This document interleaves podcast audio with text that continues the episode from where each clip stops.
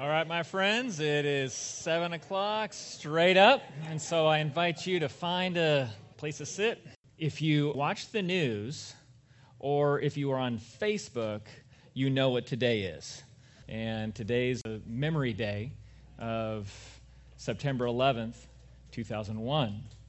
And I'm sure looking at the age and stage of everyone in this room, you can all remember what was going on on that day. I asked Pastor John uh, where he was on September 1st, and he said he thinks he was in kindergarten.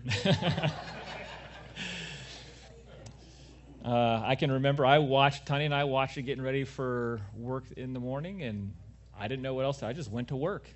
I, I was on driving the 57 freeway, and nobody was on the 57 freeway in the morning. You knew something was going on. Got the corporate email, shut the store down, go home, we're closing. And so everybody can remember that day.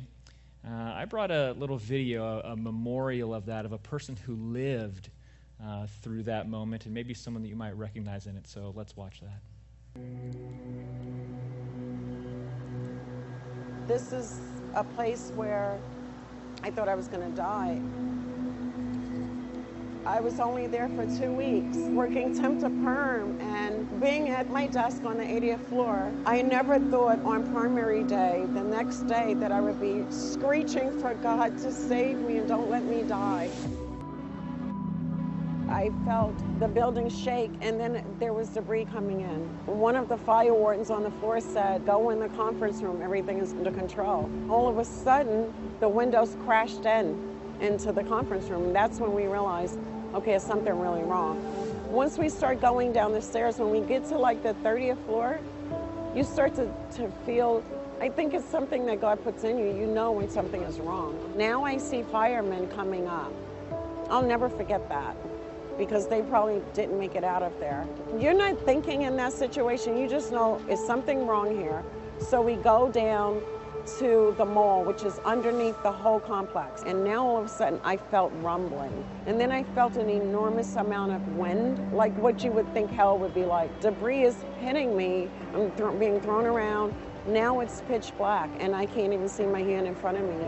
And I remember screeching, God, please don't let me die in here. Please don't let me die. I didn't remember how I got out of there for for years. Even now, I can't remember everything, but I do remember walking out near the Cortlandt Street side, and a woman from the Associated Press snapped my picture. And that's the famous picture with my hand in my head. And now I'm walking, and now all of a sudden I hear rumbling again. I hear it under my feet.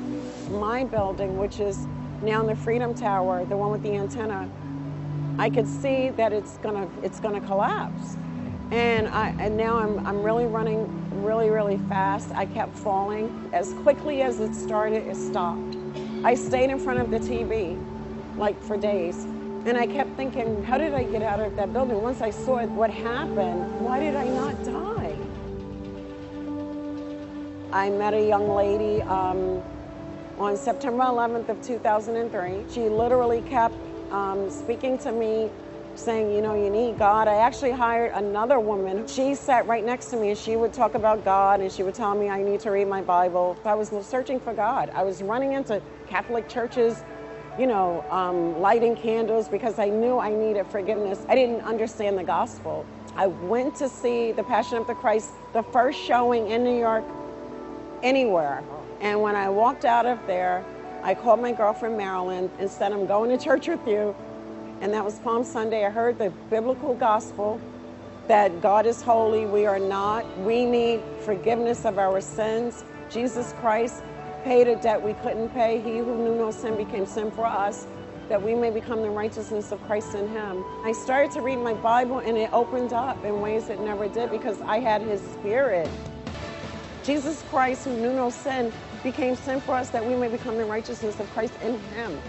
I evangelize because I love my neighbor and I love the Lord, and I want to see sinners saved, partly because God saved me. When I woke up on September 10th, I never knew that that I may stand before a holy, righteous God. I don't want any of my days to be a waste. I want it to bring glory to Him, whether I'm at work, I'm being a good steward of what He's given me, sharing the gospel wherever I go, just loving my neighbor. And, you know, I wake up in the morning and I think today's a new day to bring glory to Christ.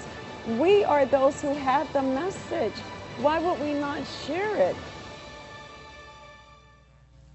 That's a good one, isn't it? That's really going to be the theme for tonight that God is the one who chases after and rescues people. I'm glad you're here tonight. Let's open in prayer. And dear God, I thank you for uh, that one individual testimony, but that testimony is recounted hundreds of times right here in this room of you rescuing individual souls. And we praise you for your work uh, in our lives and also in the lives around the world. God, we lift this up to you. In Jesus' name, amen. Well, First Thessalonians, that's where we are. First Thessalonians, and in chapter one, I'm glad you're here tonight. Uh, there's uh, there's a story of three men who were trapped on a island that was deserted, and they find a genie's lamp, and they agree to split the wishes. So each one of the three gets a wish, and so the first man wishes that he was 25% smarter. And as soon as that wish was granted, he swam off the island. The second guy gets the lamp and he rubs it, and his wish is 50% smarter. So, as that wish is granted by the genie, he chops down a tree, he builds a boat, and he rows off the island. So the third guy, he gets the, the lamp and he gets to rub it. He's now all alone on the island. It is literally deserted other than him, and he rubs it. And, and his wish is that he would be 100% smarter. And as soon as that wish is granted him, he walks right over the bridge. Sorry, guys, that's the best I could come up with. Our goal is to get smarter tonight and uh, walk where the, where the Bible takes us. All right. 1 Thessalonians 1, verse 1. Paul and Silvanus and Timothy to the church of the Thessalonians and God the Father and the Lord Jesus Christ, grace to you and peace. So let's stop right there. This is setting the scene. We did a lot of that last week, um, but there are a few other pieces to this puzzle that we didn't get to last week. This is talking about a place called Thessalonica. This is a, a group of Christians in a church called Thessalonica. And I know this is kind of small, so I'm going to use this little red. Um, let's see here. Where's the red one? There it is. Okay, so I'm using it on the right hand screen. And right up here is Thessalonica.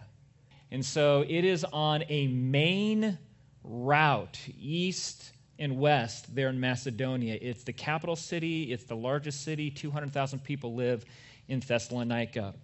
And there are three people that are introduced here uh, as going to this city. There's Paul, there's Silvanus, and Timothy. And I want to introduce those guys to you quickly and how they ended up there. You have Silvanus, which is, we also know him as Silas.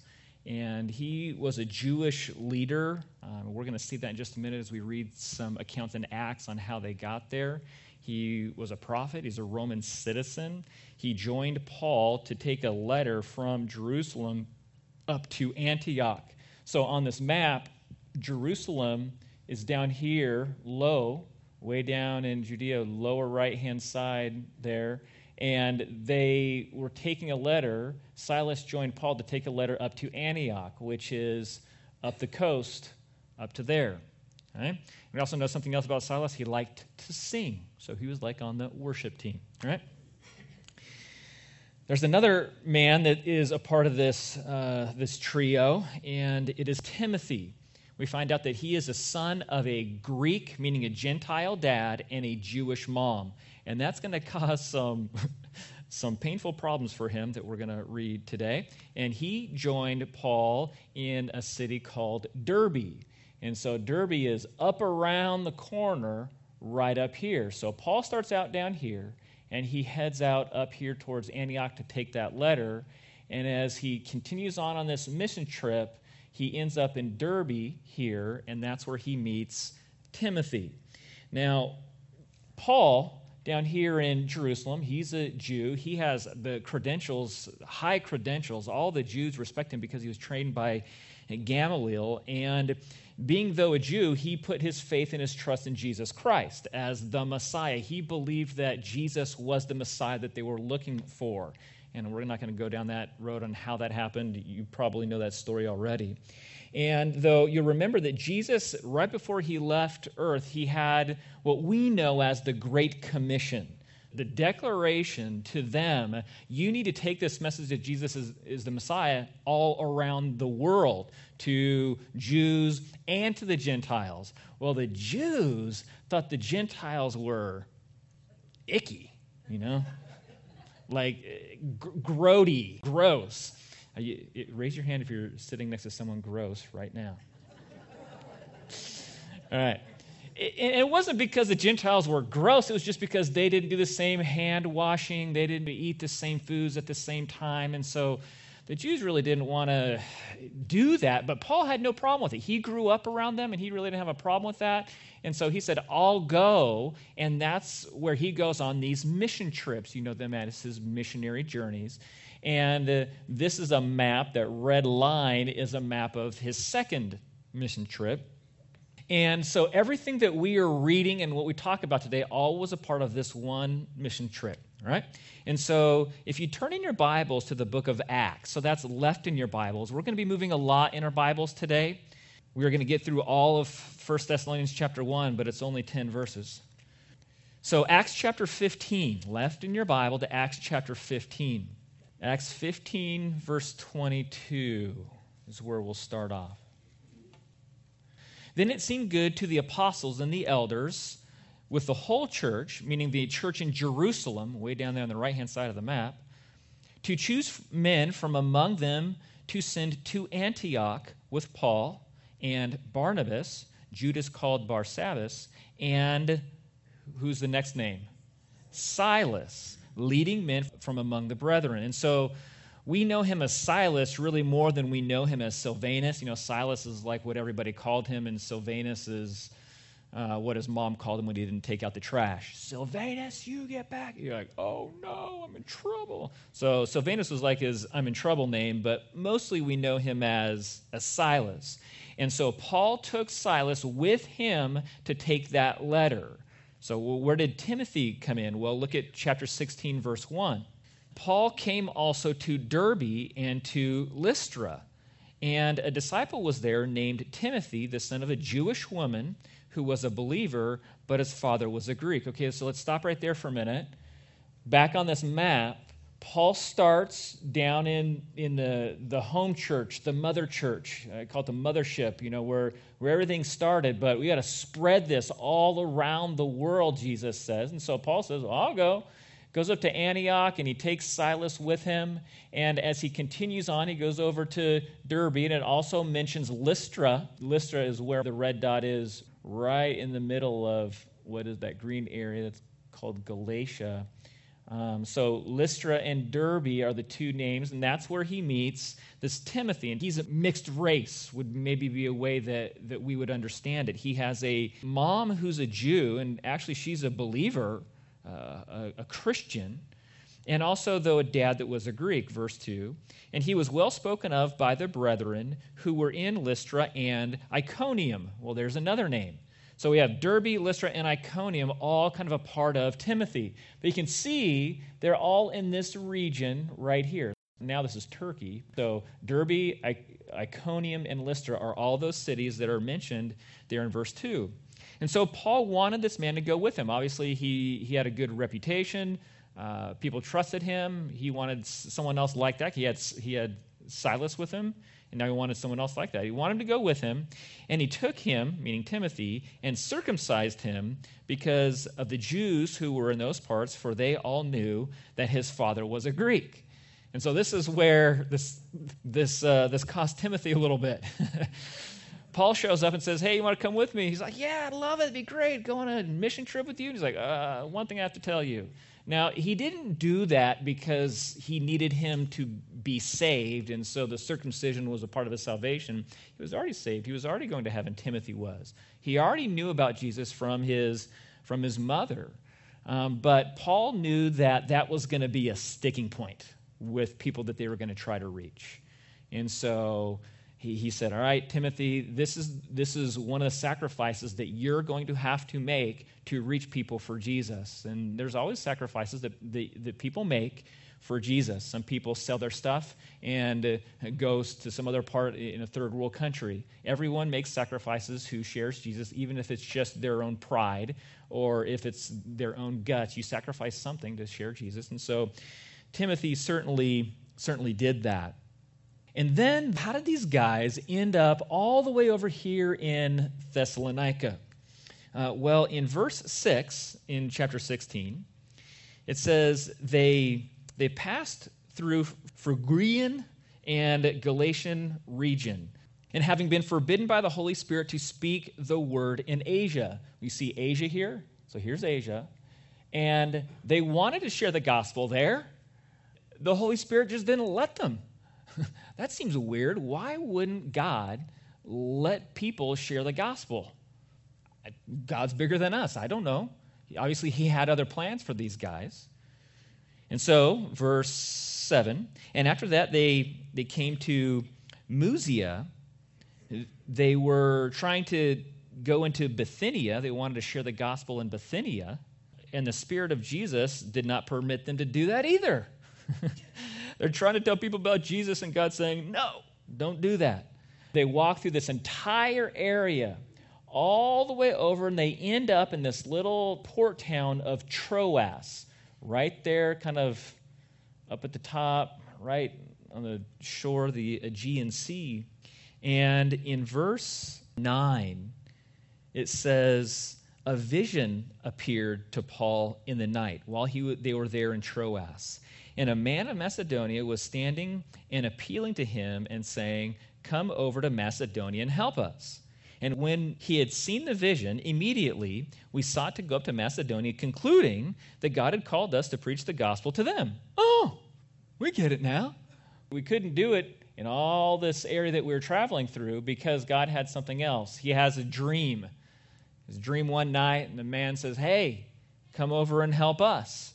And Paul says, Okay, that's what we'll do. And so they move across over into Macedonia. You can see the word Macedonia, upper left hand side up there, Macedonia. So that yellow area, upper left hand side, is all of Macedonia. And it plots the route that he took. Now, the rest of chapter 16 that you're in is all of the churches and the people that he met while he was there in this part of the world. The very first believer in this part of the world is a woman named Lydia. And then later in this chapter, they get arrested, they get thrown in jail. And then you remember the story where the jailer, the, the sheriff who has them in shackles, gets saved. Remember that part? And then verse 40 of chapter 16. I'm quickly moving you through their mission trip to get you to Thessalonica. It says, They went out of the prison and entered the house of Lydia. That was the very first woman that got saved there. And when they saw the brethren, the other Christians, they encouraged them and departed. Now, when they had traveled through Amphipolis and Apollonia, they came to Thessalonica, where there was a synagogue of the Jews. And that's where we pick it up from last week. Remember, that's what Paul did. Every single time, whenever he went into a town, he would first go to the synagogue. He would advocate for Jesus being the Messiah. And the Jews generally did not uh, take well to that, and so he'd go share it with the Gentiles. Remember, Paul was going to the Gentiles, even though he would always go to the synagogue first. And uh, the Gentiles would generally take it a little better than the Jews. Most often, though, some Jews would get saved, just like they did here in Thessalonica. And here in Thessalonica, you remember from last week that the Jews who were left in that synagogue, the ones who didn't get saved, the most of them, they got all mad. I mean, it really ticked them off that these new guys, these three new guys showed up to town, brought this whole new movement into their city. And so there was so much power of these synagogues in these towns that they started a riot. And, and the riot got so crazy that they put so much heat on the, not really on Paul or on Silas or on Timothy, but on the people who lived there, the citizens of the town. Jason had, had been asked by Paul, hey, can we use your garage for, for meeting? And he said, oh, yeah, it's not, nothing much. I'll back the car out and I'm sure we can use the garage. And so they came over to Jason's house and they kicked Jason out, took him to jail until he could get Paul to leave. And so that's how Paul ended up in uh, Thessalonica by taking this long trip. I mean, all the way back here in Jerusalem, God already had a plan. God knew that these people needed to be saved. God knew that Lydia needed to be saved. God, God was reaching them, but He had a direction that they had to go to, to get there. And then we see quickly how He leaves. with all that persecution. And so that's why this book in First Thessalonians is written, because he ends up in Corinth, you know, those two books, First and Second Corinthians, and he's so worried about the potential that they're going to fall away from their faith um, because of their youngness in the faith. And so he writes these letters. So let's go back to 1 Thessalonians again in verse 2. 1 Thessalonians chapter 1, verse 2. And it says, We give thanks to God always for all of you, making mention of you in our prayers, constantly bearing in mind your work of faith and labor of love and steadfast hope in our Lord Jesus Christ in the presence of our God and Father. Now, why were Paul and Timothy and Silas, why were they praying so much for these Christians? Any ideas? Why were they praying so much for them? What were they going through? Yeah, they were getting physically beat up, thrown in jail. Their, their friends and family were abandoning them because they had put their faith in Jesus, and no one wanted to be around that. We want to be on like the, the big number side of the riot, not the small number side of the riot. And so they were so concerned that they were pouring over them in prayer. And that's the purpose of these two books is to encourage them and help them in the middle of what's going on. Verse 4, knowing brethren, beloved by God, his choice of you. Knowing God's choice of you. Other versions of this verse um, use the word election, God's election of you. And you may not know it, but this one little small verse is highly controversial. This one right here with its word, God chose you or God elected you. When I preach, I don't save a single person. As a matter of fact, when I preach, there isn't anybody smart enough, astute enough, interested enough in God to choose God on their own. It is God who goes out and finds people. Just like the video that we saw, of that woman who got rescued from those 9 11 towers. God is the one who rescues people. God is the one who seeks out people. So there are three things that we know in the Bible regarding this idea of God choosing people. We know that no one seeks after God, nobody seeks after God. We know that God wants everyone to be saved. And we know that people have a free will to choose what they want to choose. And it almost seems like those three don't go together. That God wants everyone saved, and God is the one who chooses people, and yet at the same time, people can choose God or not. And I want you to see in the Bible where those three truths are all wrapped up in, in Scripture here and, and why Paul says it like this. So turn in your Bibles now to the book of Romans. Romans talks about this topic of God choosing and people choosing and who chooses who to, when.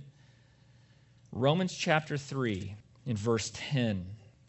It says, There is none righteous, not even one. There is none who understands, and there is none who seeks for God. You get that? Nobody seeks after God. And you might say, But but I did. I was looking for something. I knew I needed something. Well, that was God's grace in giving you that interest and that desire to go after Him. It says, All have turned aside. Together they become useless. There is, there is none who does good, there is not even one. Their throat is an open grave. With their tongues, they keep deceiving. The poison they ask from their lips, and it continues on about how people are completely evil at their core. Nobody seeks after God at all. Now, moving your Bible to the right to Romans chapter 8. Romans chapter 8, verse 28. You're like, but, but I know I seek after God. Romans chapter 8, verse 28. It says, And we know that God causes all things to work together for good to those who love God and are called according to his purpose. For those whom he foreknew, he also predestined. Those are some big words there. Um, he predestined to, be, to become conformed to the image of his son so that he would be the firstborn among many brethren. Boil it all down. God is the one who seeks after people.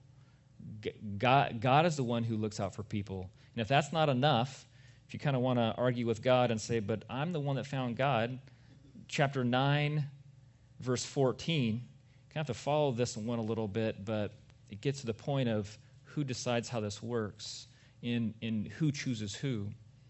It says, What shall we say then? There is no injustice with God, is there? May it never be. For he says to Moses, I will have mercy on whom I have mercy, and I will have compassion on whom I have compassion. So then, it does not depend on the man who wills or the man who runs, but on God who has mercy.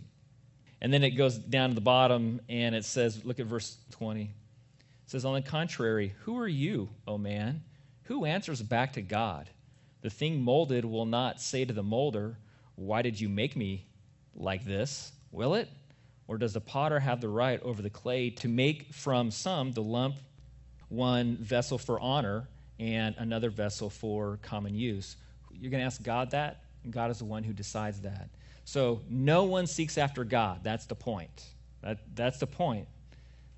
God is the one who chooses people. But remember, God wants everyone to be chosen, but man has a, a freedom to choose. Still in Romans, Romans chapter 10, just one page over, Romans 10, verse 13. Romans 10, verse 13 says, Whoever will call in the name of the Lord will be saved. Whoever. Whoever will call in the name of the Lord will be saved. Whoever. This almost seems like how can these two things fit together? How can it be that God chooses, like he said in 1 Thessalonians, God chose you? That God is the potter, he's the one that puts everything together, that he's the one that foreknew and predicted. How could it be that God chose them, but also whoever gets to pick gets to be saved. How can those two things work together? How can it be that God chooses and people choose? And here's my answer I don't know. Both of those things are taught in Scripture. Somehow God's choosing works in connection with man's choosing. How does it all work? I don't know. I just know the Bible teaches both of those things. And instead of getting all wrapped up and riled up about what all the word, we should just praise God that He created us and He made a way for our, for our salvation, and we know about it. Um, and that is really what Paul's saying. He chose you. And, and that made him sit up a little taller when they heard that. The chapter today uh, has four aspects of these Christians and their faith the faith of the Thessalonians, we see it in, in four different ways. One, the beginning of their salvation, and that's what we have already studied that God chose them. Obviously, they had to choose God too, but God chose them. And I'm sure that made them sit up a little taller. They, they, they stuck their necks up a little taller. Yeah, God chose us. Uh, the beginning of their faith, the duplicating of their faith, the evidence of their faith, and that there is hope for them because they are being persecuted for their faith. So, those four things the beginning of their faith, we already looked at that, the duplication of their faith, meaning it multiplying over and over again, the evidence of their faith, and that they have hope. They, have hope because of their persecution for their faith. Okay, so I want to show those things to you now, though. Look at uh, verse 5 of 1 Thessalonians 1. For our gospel did not come to you in word only, but also in power and in the Holy Spirit and with full conviction, just as you know what kind of men we proved to be among you for your sake. So they're starting to set up this idea that you followed us because we're godly men. Now you are also godly people. And so in verses 6 to 8, I want you to see if you can figure out how many generations of Christians there are mentioned in these verses. It says, You also became imitators of us and of the Lord, having received the word in much tribulation with the joy of the Holy Spirit, so that you became an example to all the believers in Macedonia and in Achaia. For the word of the Lord has sounded forth from you, not only in Macedonia and Achaia, but also in every place your faith toward God has gone forth, so that we have no need to say anything. So, could, did you count how many generations that was? Anybody have a guess? Four. That, that's, a, that's a good guess. So let's, let's start back up in verse 6 because that's where we start with the generations. The first generation, it says, You also became imitators of us and of the Lord. So who was first generation there? The Lord Jesus. Jesus was the example to everyone. And then, same there in verse 6, it says, You also became imitators of us. Now, who's the us? That's Paul and Silvanus or Silas and Timothy. That's the us. So that's generation number two. And in the beginning of the verse, it says, You also became imitators of us. Who's the you also? Okay, so that's the Thessalonians. We're already into the third generation. So first we had the Lord Jesus, and uh, Paul and Timothy and Silas were saved, and they deepened their faith in the Lord. And uh, then these Thessalonians sought in Paul and Timothy and Silas. It was pretty crazy for a very short amount of time, like a very short amount of time. Remember, Paul shared the gospel in the synagogue. Do you remember how many weeks he did that? Three. He, he shared the gospel in the synagogue three weeks, and then he went and started tell, telling the Gentiles, and boom, he's kicked out. So the actual time that he had with people who were saved was very short. Days, maybe week or two. But they so quickly saw it in him. So, anyway, that's a third generation. And then we have in verse 7 another generation. It's to the believers in Macedonia and Achaia. Well, that's a whole region, whole upper left hand side of the map, the whole region they were examples to. That's the, the fourth generation. But it doesn't end there. It says in verse 8 For the word of the Lord has sounded forth from you, not only there in Macedonia and Achaia, but also in every place your faith toward God has gone forth worldwide. This was a duplicating church, a multiplying, that you could say that there's someone else that came to faith because of me, not obviously because of you, God is the one who chose them, but you spent the time to duplicate your faith. I hope you'd want to do that. Um, but if you want to do that, you have to, what am I doing to duplicate my faith? What, what is it that I'm actually doing to be a duplicator of my faith? What were the things that these people did to duplicate your faith? Well, many of you have kids of various ages. A lot of your kids are down the hallway right now. Well, there's a place that you could duplicate your faith. You can't force it, but you could duplicate it. Here's something that Tanya and I do every Wednesday night and every Sunday morning when we're done with church. We get in the car and our conversation on the way home is the same thing every single Sunday, every single Wednesday. And so the question is is what did you learn tonight? And so we hear about the kid who did this to me, and the teacher who made that funny joke, and the, my friends who did this, and the snack that we had. You know, depending on the age, you know, now they're a little older and beyond that. But talk about all those things, What's one thing that you learned about Jesus? What's one thing that you learned about God? The benefit in doing something like that, just tossing out ideas to you here, parents, the benefit of doing that is, is they grow accustomed to saying out loud the things that they know about Jesus. Um, that's not something that just comes naturally to you. And so they just grow accustomed to at least saying it to somebody. And then our kids have learned that they also then have to ask us the same question What did you guys learn? And so we then tell them what we learned on Wednesday night and Sunday morning, too. And over the years, that is one of our ways of attempting duplication.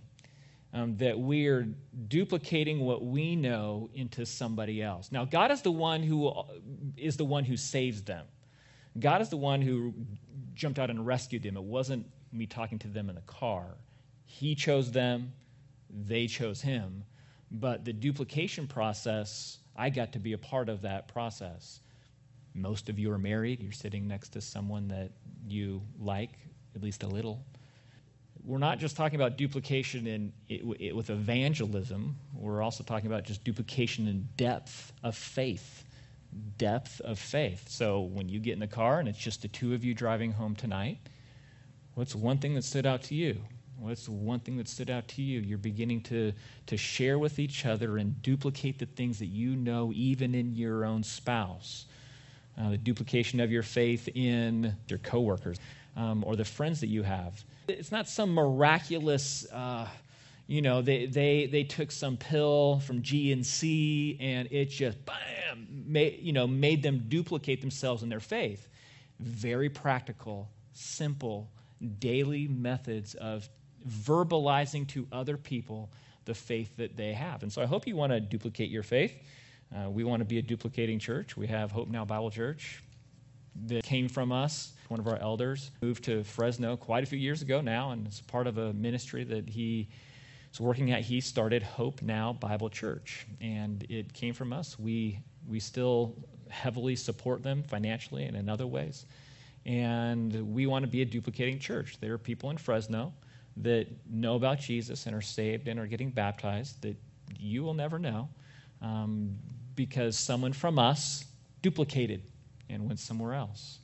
And so that's a wonderful thing. We want to duplicate as much as we can wherever we can. That's why we have platoons and set apart groups, duplicating depth of faith, not just the salvation aspect, but the deepness, the wholeness of their faith in, in Jesus. So, anyway, the beginning of their faith, we already talked about that.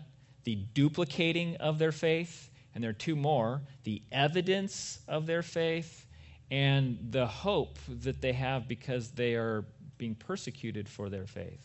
So we've already looked at the beginning of their faith, the duplication of their faith, five generations of that.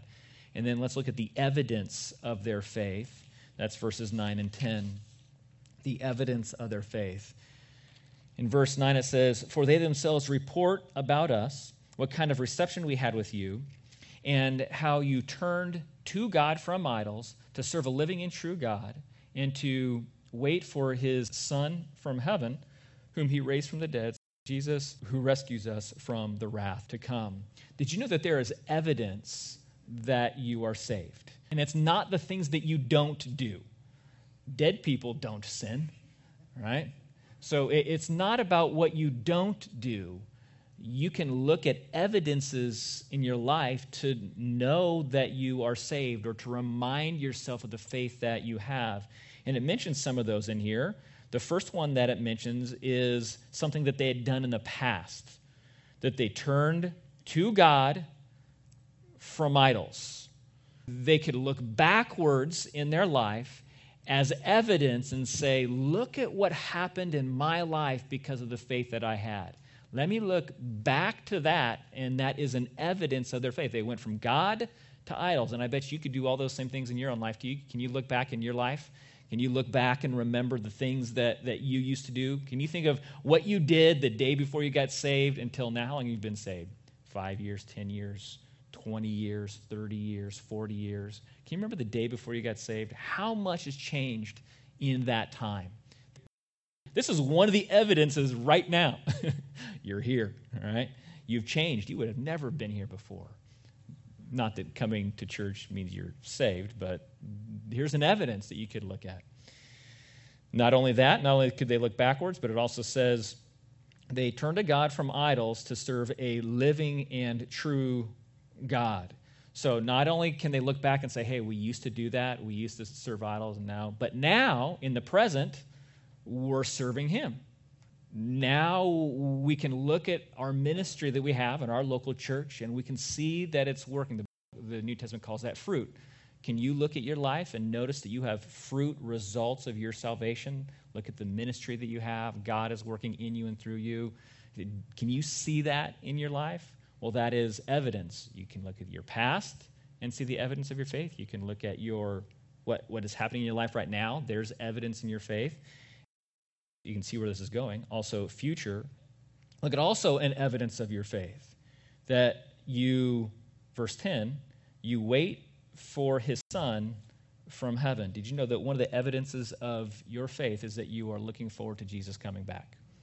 That is one of the evidences that you are that you're saved. It doesn't mean that you want to die right now and that you don't love your family and none of those things, but that you are looking forward to Jesus coming back. That is an evidence of your faith in Jesus. And they had all of these evidences. And quickly, the last one here is that there is hope for them because of the suffering for their faith. Um, back in verse 6 says that you became imitators of us and of the Lord, having received word in much tribulation with the joy of the Holy Spirit. I'd already mentioned to you that the church in Thessalonica had been crushed by the overpowering bullying of the synagogues. And they had that. They had that power to bully anybody, and they were bullied. And they were saved in the middle of all of that. And it says here in verse 10 that it is Jesus who rescues us from the wrath to come.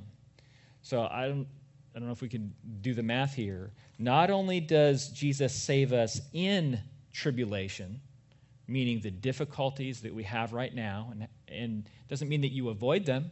Even if these Thessalonians died, they were rescued. they immediately went to heaven.